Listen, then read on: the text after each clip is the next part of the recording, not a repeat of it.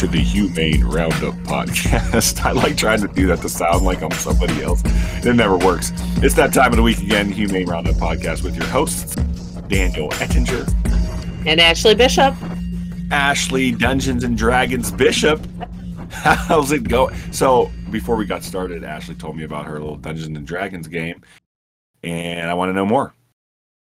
Well, what do you want to know? Like we we we've got some people that are like incredibly dedicated. One of them might drive up like from 2 hours away to play once a week with us. It's incredible. Others I just want I want pictures and I want to see like do you dress up as a dungeon I mean a dragon?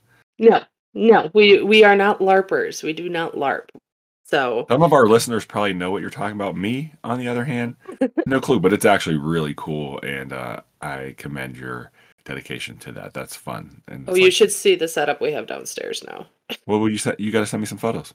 I will. I'll do it tonight when we Photographs. we get a first photos right, well, didn't happen. is the Humane Roundup podcast. Check us out on Instagram and Facebook, Humane Roundup. Uh, check out h.o. Bishop, not Dungeons and Dragons Bishop, but h.o. Bishop. She's on Instagram and Facebook, and then I'm there as well on as Animal Protection Officer Daniel. We have a cool show today. We're going to talk about life after animal control. Yes, there is a life after There is a life. Uh, so I'm excited to get to that here in a few minutes. And we definitely got our game pick of the litter, so don't don't uh, don't sleep on that. You got to stay here to hear about the pick of the litter. How's your week been, Bishop? Pretty good. I mean, so still working through some things at work and stuff, but I don't know. The weather's crazy up here. Like one day we were in negative 20s and then the next day it was 18 degrees and I'm like, "Yes, we can walk around with our jackets open and it's no big deal." And Did you say 18 degrees? yep. We have a lot of listeners in California that are probably telling you right now, like, no, 18 degrees ain't even going outside. Yeah, no, 18 degrees and I was like, "Yeah, it's actually kind of getting nice out here." We So- had it almost in the 60s yesterday. Welcome to the high desert. Yeah. Beautiful. Um, there's something I want to talk about. Let's talk Yeah. about it. Well, we will in a second. It's it sucks. Uh, I try to read. You know, it, this profession just burns you out, and and so like, so I try to. But for I guess I don't know why. Maybe it's for the show, but I try to read and stay up on like current events and stuff. And there's a case that crossed my eye, and uh, we're gonna read it here in a second. But uh, before we do that, I just want to tell our listeners, especially our officers in the field, trust your instincts. I can't really go into detail at this time and maybe Okay. at some sometime I'll share a case. But trust your instincts. Your instincts are usually never wrong, and uh, if you don't think you have enough, you might have enough, uh, and just try. Uh, whether it's um, a witness, something that they heard or saw, it's never. It's not going to hurt. It's not going to hurt you. And I'm curious if any of our listeners have ever had a warrant denied. Have you ever had a warrant denied? I've had warrants where we weren't we were told not even to write it. In wow. fact, recently I, it was told to me like, yeah, you don't have enough for it, so don't. It doesn't even pay to Is that your from time. your district attorney? Yeah, Yeah, I don't love that. I, I wonder sometimes I think that they kind of get in the way of of like if you think you have the PC and then they kind of tell Yeah. you you don't. I I don't know. I don't love that, but A- we and I think a lot of that comes down to training too. I, Yeah. I've also had a city attorney when I wanted to do an inspection warrant. Um, I had somebody tell me, "Oh, well, th- it they're allowed their privacy, so no, I'm not going to issue you a warrant." And I'm like, "But that's the whole point of the warrant is that they Yeah. really shouldn't be allowed their privacy right now." yeah, um, so that was incredibly frustrating. Yeah, it is, and uh, I, I guess I just I I can't go into any detail clearly, but at some point we'll talk about it further, and I just want to again send it out to uh, the listeners, the ones that are out there in the field doing that type of stuff is just trust your instincts. If you think you have enough, you probably have enough, and hopefully you can convince your attorneys uh, or your whoever to um, let you go and and give it And a try. And talk to them first of all and see, you know, like, hey, do we have enough or write the warrant? If they deny it, use your creativity because sometimes there's other ways you can get around it. And like I was going to say too, Bishop, that sometimes it's be- in my opinion, sometimes it's better to write it than to try to explain it over the phone to Sure. your attorneys because then they can really see it uh, with it being so articulated. So if you need help, if anybody's out there and wants maybe examples of warrants or just some ideas, uh, hit us up, shoot us messages, and I'd be happy to share what I can to just help better you and, and your department if you need those things. So. Yeah, for sure. All Wait. right, all right. I got to read this. I got to read the story from. It is from K5 in Des Moines, King5.com in Des Moines, Iowa. I have to read it. It's a it's a sucky story, so bear with us here, but I have to read it. All right. All right, title is Des Moines man charged with animal cruelty after shooting, killing a dog in front of an 11 year old girl. Mm. A Des Moines man was charged with first degree animal cruelty after shooting and killing a dog in front of an 11 year old girl. The dog was her companion, said Michael, the 11 year old's father, who requested his last name not be identified. Never do you think that your dog is going to get shot while your daughter is walking him. And this is going to lead to some conversation Oh. about that here in a second. Police responded to 1800 block of South 243rd Street around 6:55 p.m. on Wednesday following reports of a shooting, according according to the Des Moines Police Department. When the police arrived, they found an 11-year-old girl, a 64-year-old man identified as Curtis Leroy Madden, and a dead dog. After interviewing the girl and other witnesses, police learned that the girl was taking her dog Tyson for a walk when she fell and dropped the dog's leash. The dog ran down the street towards Madden, who was also out walking his dog.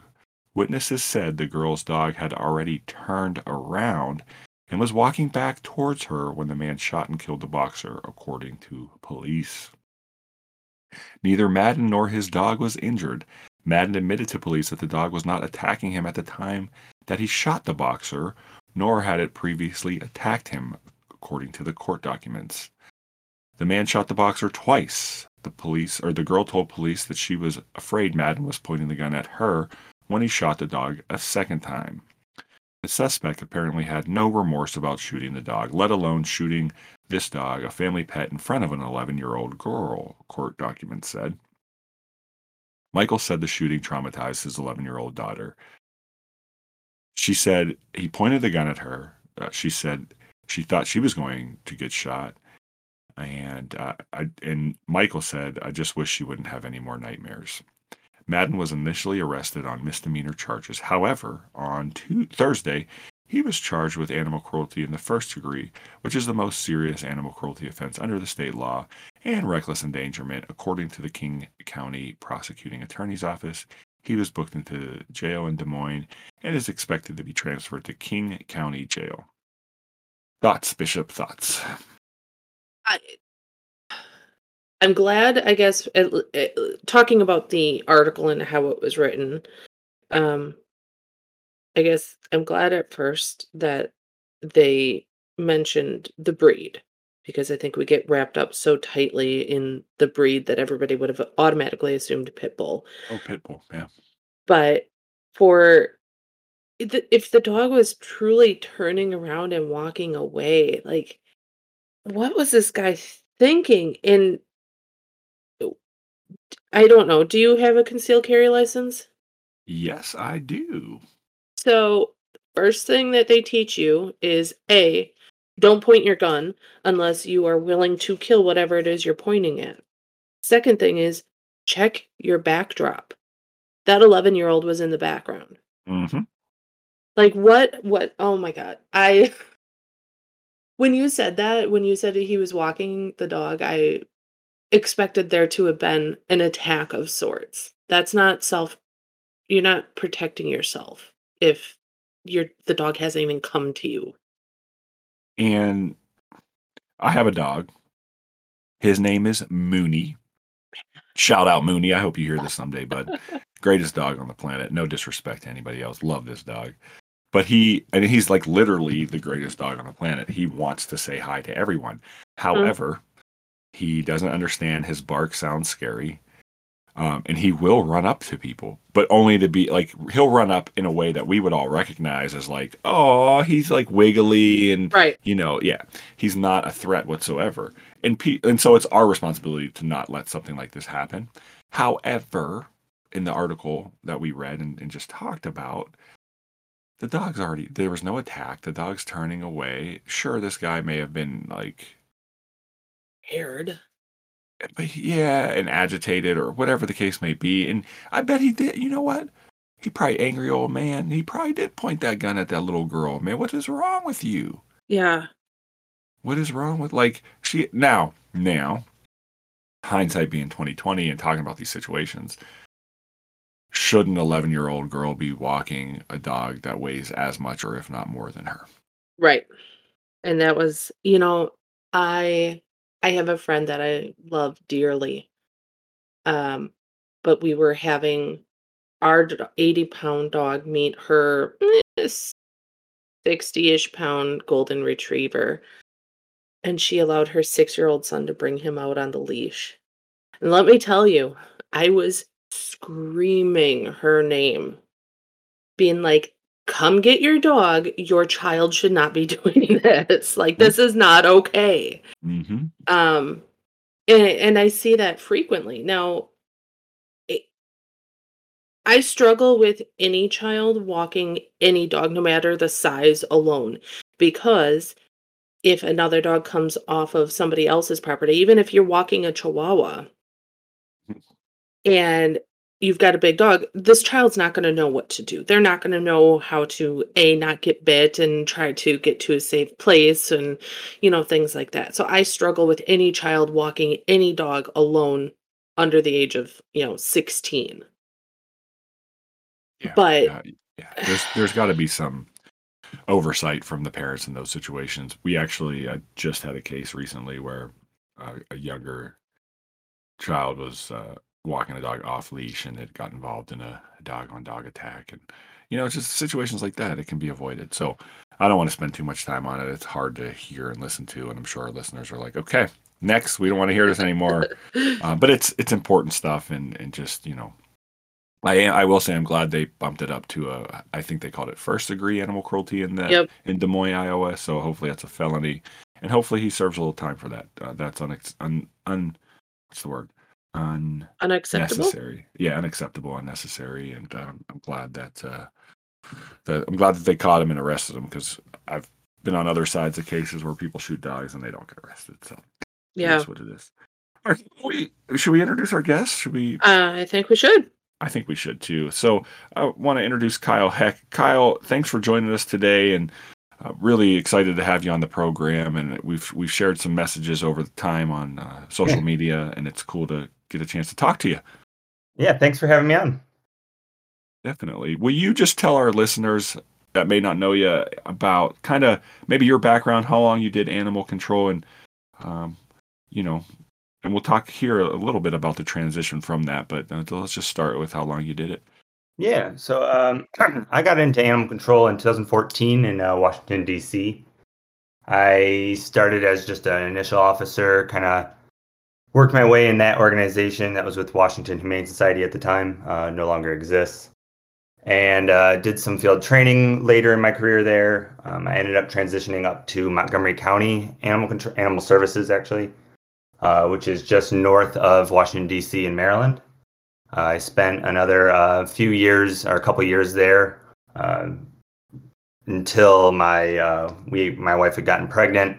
I went on paternity leave and kind of transitioned out of the field at that time. Uh, my wife and I made a move up to Michigan, where we currently reside, and uh, yeah, I kind of uh, I, I had some opportunities for animal control. They kind of fell through, and I just kind of made a decision to step away from the field for a little bit uh, step into a new role. Um, so I did animal control for about six years altogether. Sounds like you've Before- had. yeah, go ahead, Bishop. Oh. I was just gonna say, it sounds like you've had a nice variety of different things to different areas. Yeah, um, I worked. I mean, in some of the the lowest income areas of DC. Um, I really enjoyed working in low income areas. I could really make a big difference. I was one of the guys that would carry around donated food, leashes, collars. I always had a uh, compartment in the van just for that. Um, I transitioned up to Montgomery County, uh, which is a very different county. Um, it's a very high income county for the most part, so it was a big transition. I went from complete inner city to working areas that had farm, uh, Mm. which is a very big, um, very big transition going from a cruelty, uh, working cases involving dogs and cats to a cruelty case involving chickens and goats. Um, and in DC, I did not actually investigate cruelty. We had a separate department for that. Um, and so when I transitioned to Montgomery County, I went from just animal control to literally all of animal services, anything under that umbrella. So it was a big transition, kind of done all of it um, for the most part. You back up a little bit and talk about the donated things that you had for your basically the community policing aspect in I guess that was DC or was that Montgomery County? Uh, that was DC. Okay. Um, yeah, I would always, uh, we would always have a donation bin at the shelter where people could bring in extra food and things like that. Um, I would often grab as much of that as I could without taking all of it for everyone. Um, but I would load up a just a single compartment in the van that I had. Um, that was purely for donatable goods. So if I was down on a call, and even if it wasn't going well, I still had that opportunity to offer my um, I'm working with maybe a free bag of food, and it could easily change a conversation around from being me getting yelled at or me getting uh, no no answers nowhere. I could give them a bag of food, some leashes, something for their animal. There was multiple multiple times where I'd see someone walking down the street and just yell out to them, "Hey, you want a free bag of food?" Uh, it worked really well. It was a really good way to kind of kind of change the connotation with animal control in that area. We had a pretty good relationship with our community down there, uh, which is something I really prided on furthering. I really liked that idea of community policing. It was always a big, uh, big aspect in my career. That's one of my favorite things and I really appreciate you talking about that. So Yeah. It it does change the perspective whether it's, you know, me giving out little matchbox trucks to the kids or coloring books to the kids. It's just if you give something people are more inclined to be like, okay, I'll talk to this person, right? Uh, and so uh, I'm glad that you were able to do that. Out of the two, doing like the the inner city stuff or the the rural rural, help me out there, Bishop. Rural, Rural. whatever. Uh, what was your favorite? Did you have a favorite? So I I mean, I'm born and raised in Michigan. I grew up in the in the country. I live in the country. You you can see every star in the sky at night. Um, but I still would probably prefer working inner city. Um, I really enjoyed it. I just there was such a big change that you could make in such a, a small area, um, and a lot of troubleshooting and things like that. A lot of problem solving. I didn't mind working in more rural areas. Um, I worked in a lot of Bethesda, Potomac, um, which aren't as rural. My my whole district in Montgomery County wasn't as rural, um, but I definitely enjoyed. I enjoyed working in the city. I uh, that'll always have a place in my heart.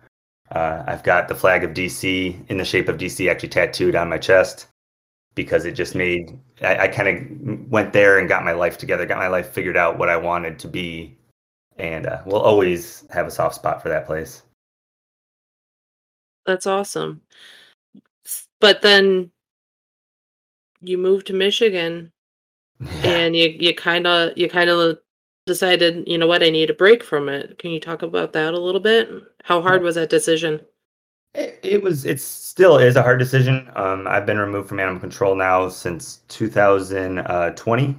Uh, was my last year that I was working, and it, it was it was a it was a weird transition. So my family was all still living up here, and with the new child, he was five weeks old actually when we moved, and uh, we wanted to be closer to some family. Uh, my wife's from Pennsylvania. She really didn't want to move back to Pennsylvania, so we decided to move back up to Michigan and uh, kind of start that transition. I was planning to be a stay-at-home dad. She is the breadwinner of our family. Um, everybody knows animal control salaries, so that probably makes a little bit of sense. Um, I was the benefits. She was the the money. Um, she's a veterinarian. Oh, And- Oh, nice. Yeah, Holla. we act- we met in DC, both working for Washington Humane Society. Um, she was one of our shelter vets, so when we moved up, I uh, had a friend who started working for who I work for now, Zen Habitats, and uh, she kind of mentioned to me, "Hey, we're looking for people that are knowledgeable in reptiles to answer customer service questions online. It's all remote, um, and it's just answering questions via our website. Would you be interested?" And um, I wanted some kind of identity other than just being dad at that moment, so it was kind of nice. I've worked since I was 15, and uh, so I started on working for for this customer service, um, and I had a I had an opportunity or two to uh, to join in animal control. Part of the problem is that we do have a different uh, certification standard up in Michigan than we had in Maryland or DC. Mm. Uh, so it requires 100 hours of um, training, um, which I did not have. Um, so a lot of candidates that have that are going to be more appealing than someone coming from out of state.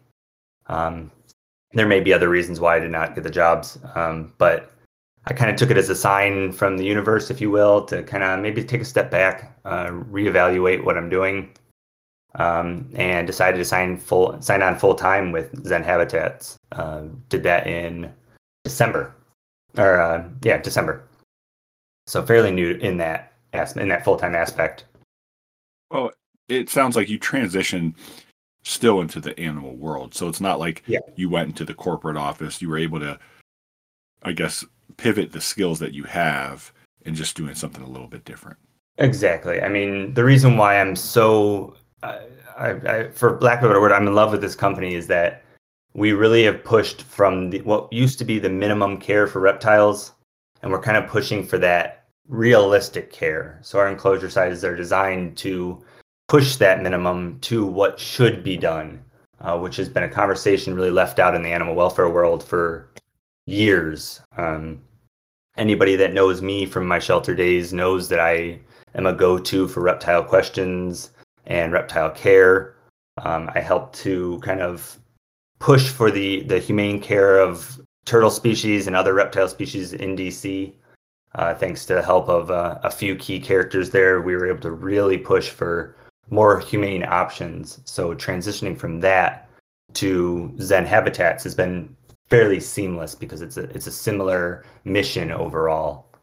That's that's phenomenal. Did you uh, just kind of going back to when you were in the profession? Did you find it helpful for your wife to eh, be able to come home and decompress with her a little bit because you know she she understands on a different level? Um, as as much as I love my wife, I actually hated that aspect.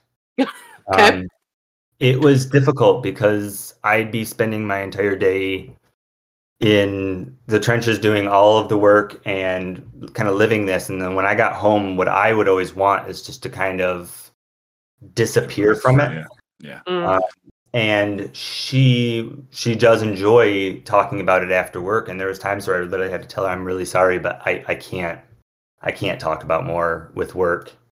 Um, so it was kind of a double edged sword. Now out of the field, I have a much easier time listening to her vent about what happened at her day. Um, she does work for a couple shelters here in Michigan now, and um, yeah, it, it it was a it was a weird situation. It was just it was hard to kind of separate life from work at times, um, which led to a lot of burnout. Um, Yeah, definitely relate to that. Yeah that's that was that was part of what has pushed me out of the field was just the amount of burnout and the amount of drama.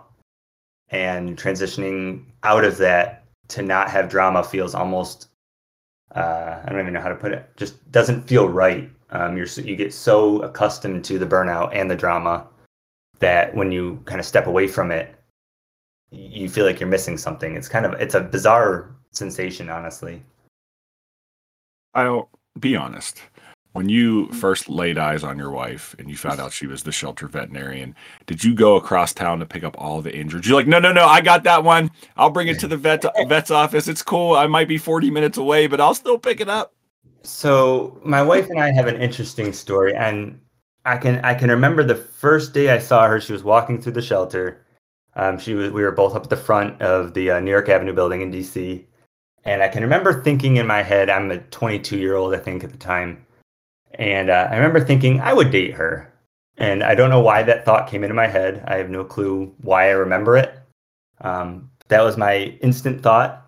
Um, we I had a uh, shadowing at the veterinary clinic that was down in Southeast DC, where she was working. It was a part of Washington Humane Society, and I came in and they were they were talking about um, the barbs on cat reproductive organs and about how weird it was. So I, being the nerd that I am, um, mentioned if you think that's weird, you should see the reproductive organ of an echidna.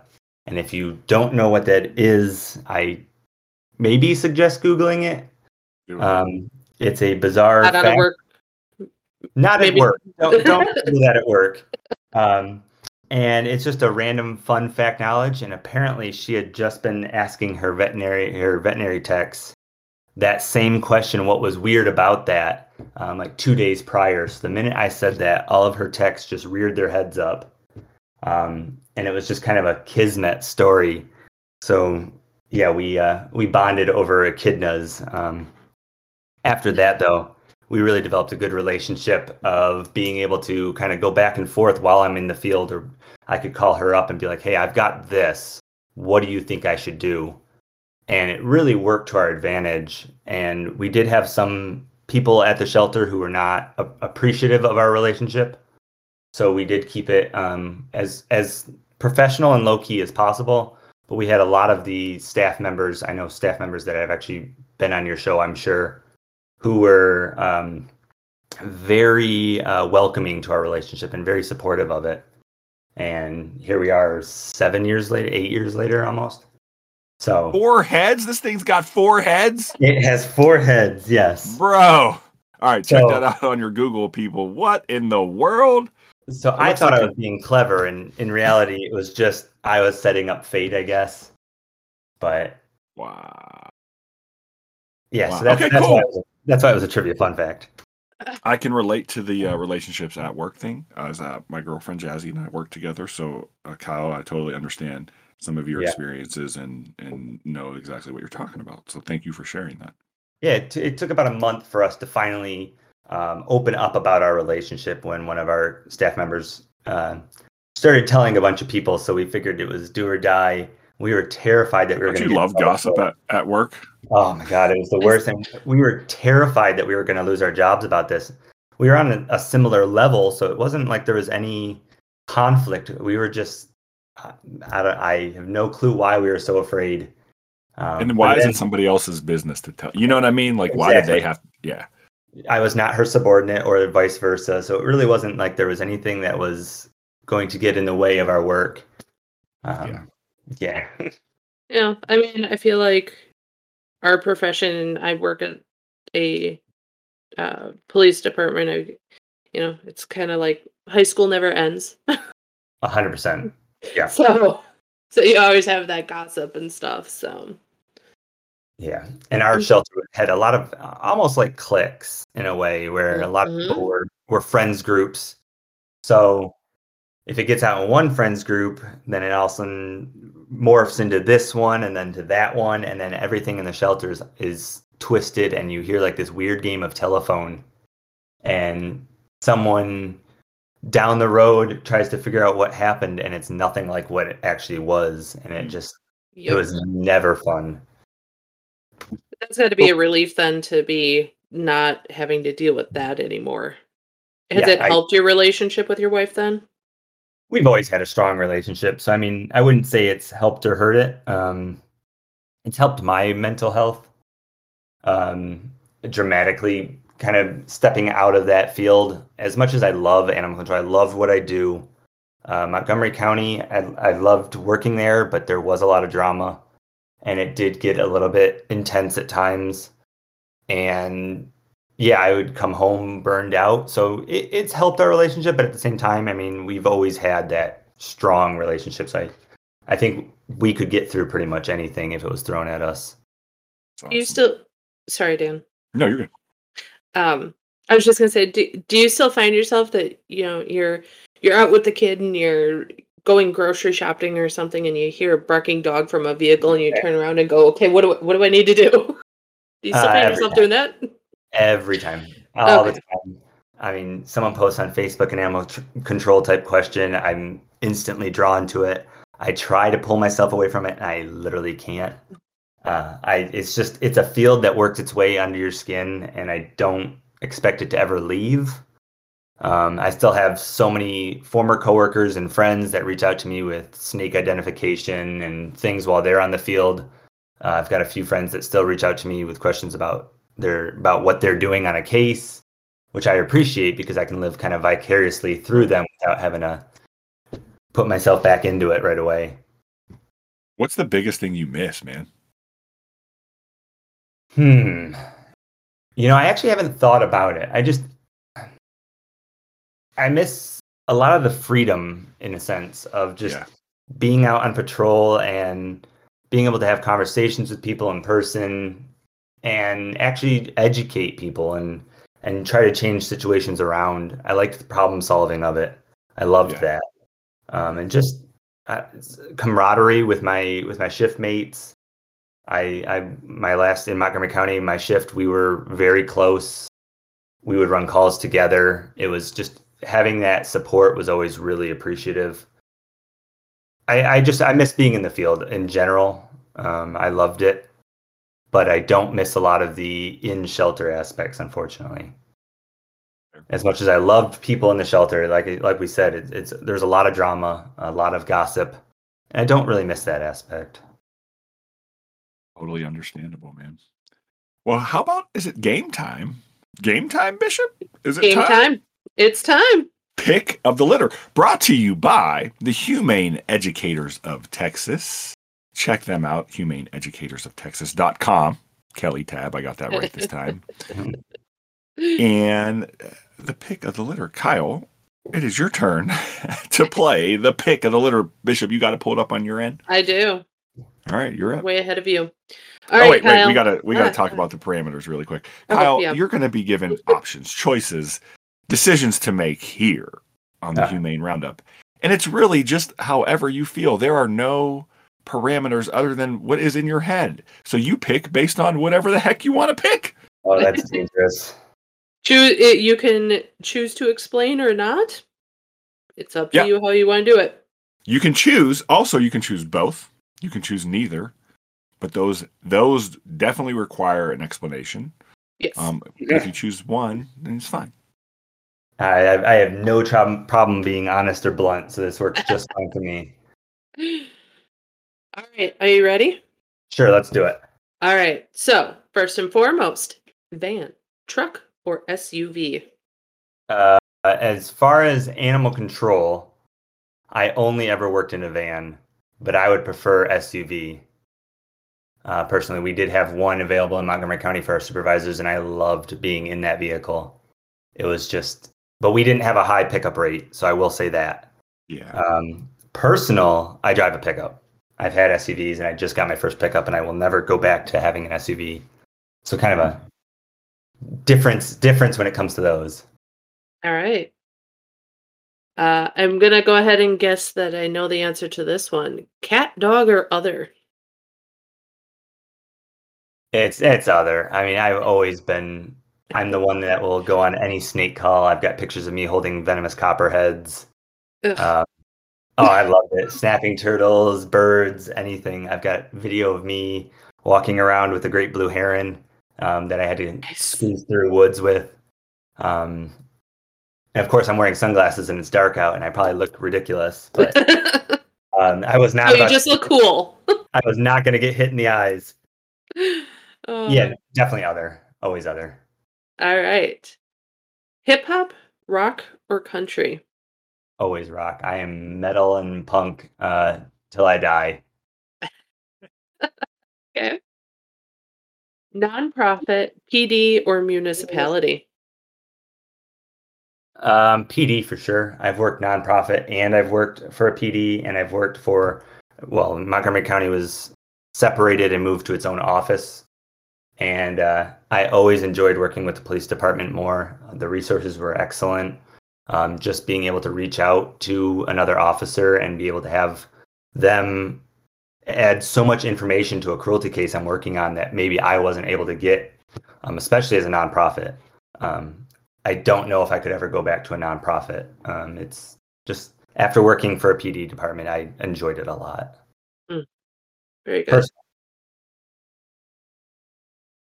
No Uh, shade, nonprofits, just personal. Just preference. Yeah. Yep, and and like that's that's part of the game is just we don't we don't mean any harm by any of these questions. Everybody's entitled to their own opinion. We're just curious. I am more than happy to be wrong at times. Um, that is love Uh bite or cruelty? cruelty all day. I I can I can compartmentalize better than most, but with bites, it just it's there's so much he said, she said, Mm, mhm. and the reporting on it, and no one wants to follow what you're what you're trying to tell them. Um, I always felt like it was so much extra, whereas cruelty can really just there, there's a lot of aspects to it that are intriguing. Um, it may be difficult to see. I mean, I've worked my fair share of cases that I wish I hadn't or hadn't seen, but yeah, definitely, definitely cruelty. Body Yeah. armor or not? Body armor. Um, I wore a vest in all of DC for DC my pretty much my entire career there. Took me a year into Montgomery County to finally get a vest, and at that point, I didn't really wear it because I didn't. I, I made it a year without needing it. Was that a smart decision? Probably not. Um, but I I definitely stand by body armor. So you talked earlier about being in a lower income, maybe a little bit more troubled area. Do Mhm. you think that the body armor impacted how the public saw you when you were trying to interact with them? Because that's an Yeah. argument we get a lot is that that's why they don't wear body armor. A hundred percent. Um, and I, I mean, I have a, an actual. I, I've had that actually happen to me. Um, one of the, we'll say it's the rough, one of the roughest streets. Um, that's down there. Um, I was down there on a call. I had my vest as an outer because I was just sweating profusely with it on, and I remember getting screamed at that I was a wannabe cop. Uh, that I'm I'm not brave enough to come down there without my armor on um, and a few other things. And I can, it sticks out in my brain. I had calls down there all the time. I've had good interactions. I've had bad interactions, but that was definitely one of the, the worst ones, just getting absolutely berated for having body armor exposed. Um, I typically wore my armor underneath uh, so that no one could see it because I didn't want that to be a factor that played into how my situation went. I wanted that protection without it being a conversation point, basically. Okay. Yeah, most people don't know that I have body armor on. I, Yeah. it's yeah, and so like sometimes when they're they're like they're surprised by it. Um, yeah, so Yeah. I definitely Unfortunately, some of us can hide it better than others. Oh, you could tell I was wearing. I mean, I'm a I'm a very thin guy, thin build, and you, you could tell I was wearing it. But I never got problems when it was wearing when I was wearing it under my shirt. It was just anytime I ever wore it over, that's Sure. I instantly got problems for it. Okay.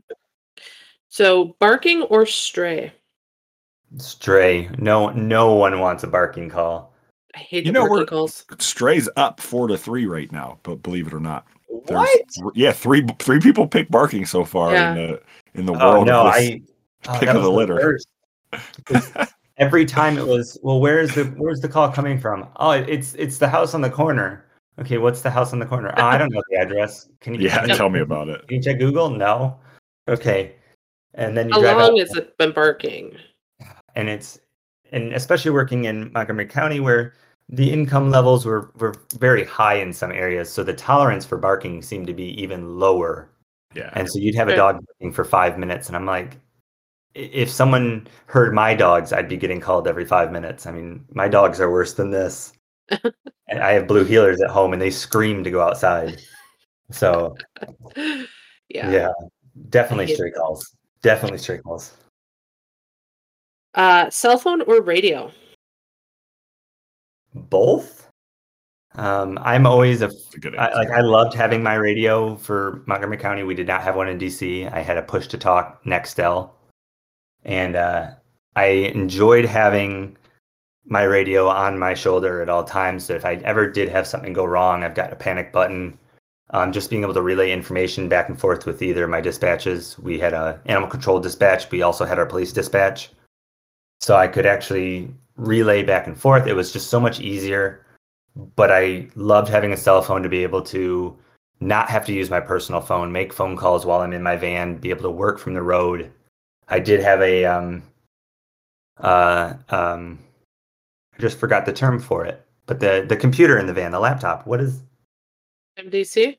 MDC? Thank you. Wow, it's been been a morning, I guess. Um, I had one, but being able to just make a phone call from my phone, I think those are two crucial aspects for an animal control officer to have in the field. Personally, Zoom or in person?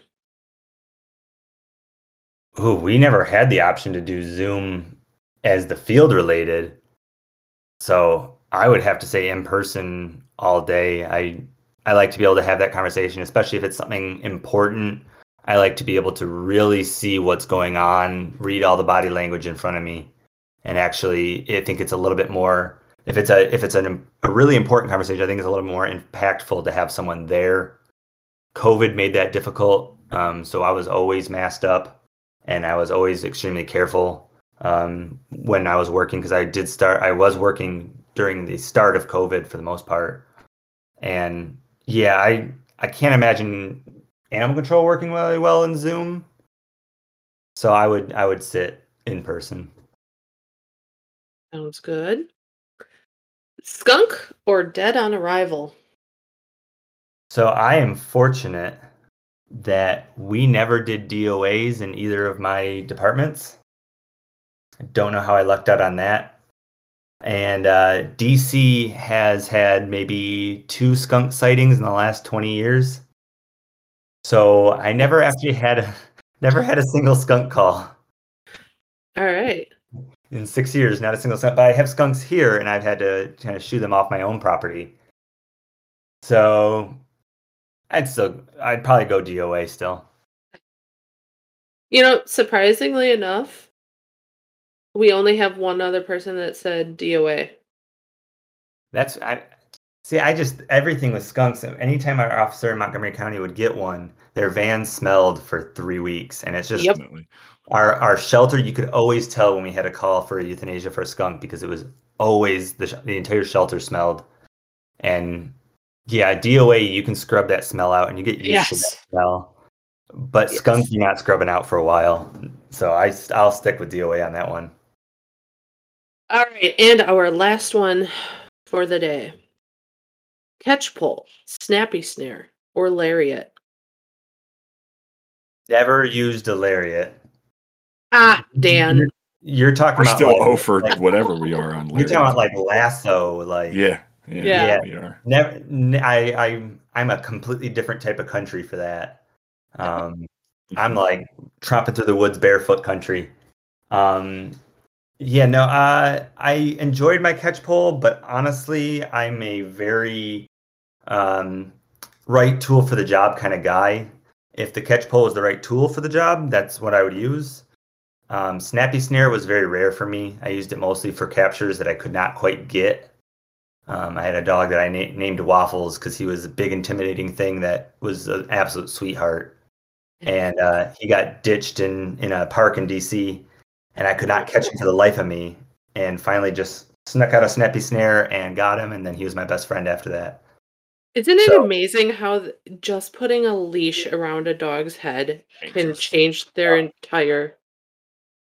It took forever. It was just tossing treats over and over and over. And finally, he, he would follow me. And finally, I just kind of held the snare in front, and then he went to overtake me, and I just snuck it, stuck it out. And um, there's a picture somewhere, I'm sure it's on the internet too, of me holding him up. And he's a 60 pound pit with cropped ears, and here's me holding him completely up in the air with both arms. And he was it, that was one of my favorite dogs ever. That but that capture, I had two officers watching me, and they thought it was the coolest thing ever. They wanted the snappy snares for their their cruisers. Um, it was so. I mean, like I said, every tool has its moment. Um, I started to ease away from catch poles later in my career. Yeah. because of the Mhm. stress that it puts on dogs. It's just not Wow. needed. Once you learn that skill, it's just it really is. I'd probably use a catch pole on a dog at this stage of my career once, maybe Yeah. twice a year tops. Yep. Yeah, it it- got to the point where it was just for raccoons. I would use it Yep. on a dog, maybe at most once or once a month. Um, and I was a big proponent of getting away from catch poles for euthanasia. Um, I don't like their use. You're already having a dog that's going to be literally meeting its ultimate fate. Why make that more stressful on that animal? Um, whether or not they're truly aggressive, I was a firm proponent of uh, blow dart. Mm. I love my blow dart. I have um, assisted other agencies with that to to help offer them my services to be able to um, safely remove an animal without stress to them or the animal. I mean, we've all anyone that's done euthanasia has had a, a dog on a catch pole at some point for pre med, and I can I can tell you, I mean, I've never had a good experience doing that. Blow dart is just I I will I will die on that hill if I have to. Which I wish that would be a little bit more. I, w- I wish it was easier for the profession to get. I've been working on trying to get chemical capture by me for some time, and between needing the DEA license and everything, and we're we're struggling to get it. Um, Well, and, and there's really no good um, pre-med cocktail for that that isn't controlled. Um, if Yeah. we're being if we're being honest about it, and it's, I mean, I've seen just straight xylazine used on a deer, and it almost did absolutely nothing. And Yeah. w- without that controlled substance, it's it's kind of it's useless for the most part. But if you have that option, I will 100% stand by blow dart. I just it's so much more peaceful and the minute you bring it out people always they get they get all amped up because they think it's going to be some super crazy thing super the dog's going to freak and run everywhere or and then they watch it and i've had so many people that have kind of converted to the ideology just by seeing um, an animal be sedated using blow dart rather than catch pole and im injection Yeah, and we for hit- deer It's great info, Kyle. Uh, The whole show, I mean, you've been just so informative, and it's really neat to hear that transition from coming out of the field and, and how much uh, skills and knowledge you still have of it. And I, I would imagine at some point, if opportunities present themselves, you you'd get back into it.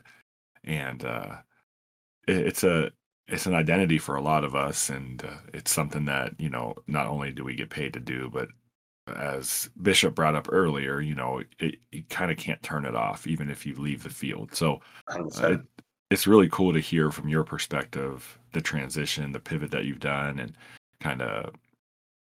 I, I think it'd be neat to check back in with you in a couple, you know, maybe at some point when you do, or if you do, uh, make some changes in your career, if you get back into it or continue to to do other things, and just how the skills that you learned as an officer uh, really continue to to I don't know if shape, but maybe uh, you know drive some of the decisions that you make. And Yeah.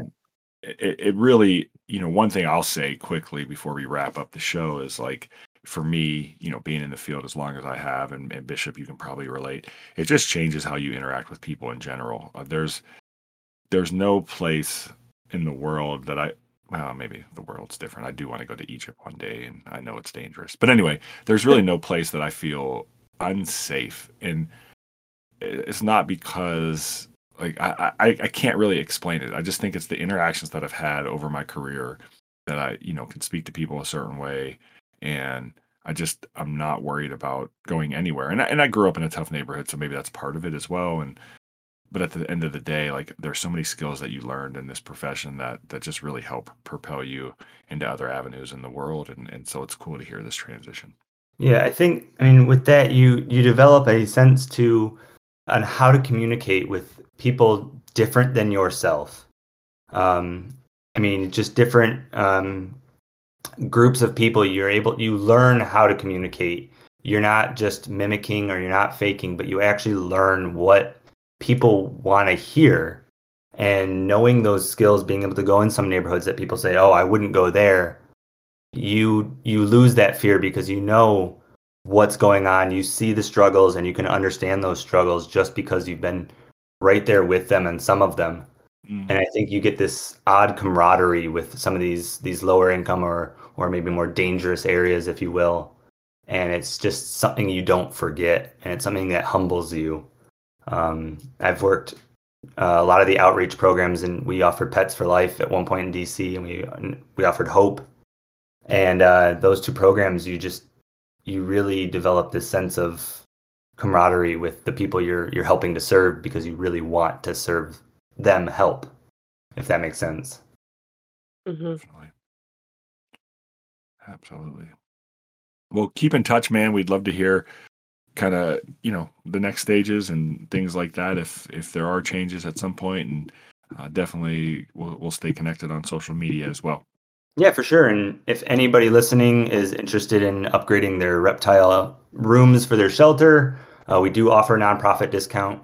We do have a program that shelters can actually sell our enclosures to make some extra money um, if they are able to do so. So we do have programs. All you have to do is just reach out to us, zenhabitats.com. There's a there's a spot for our wholesale and dropship.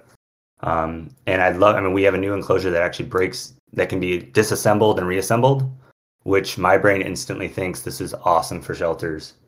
Um, Yeah. You know, if you're interested, maybe we'll have you back on and talk more about Zen habitats at some point. Uh, Oh yeah, it, it would Yeah. be really cool. And I think the the whole idea of, um, from what I've seen in my career, a lot of shelters aren't prepared for for reptiles when they get them, and so Exactly. maybe, talk, maybe talking about what they can do, I guess proactively.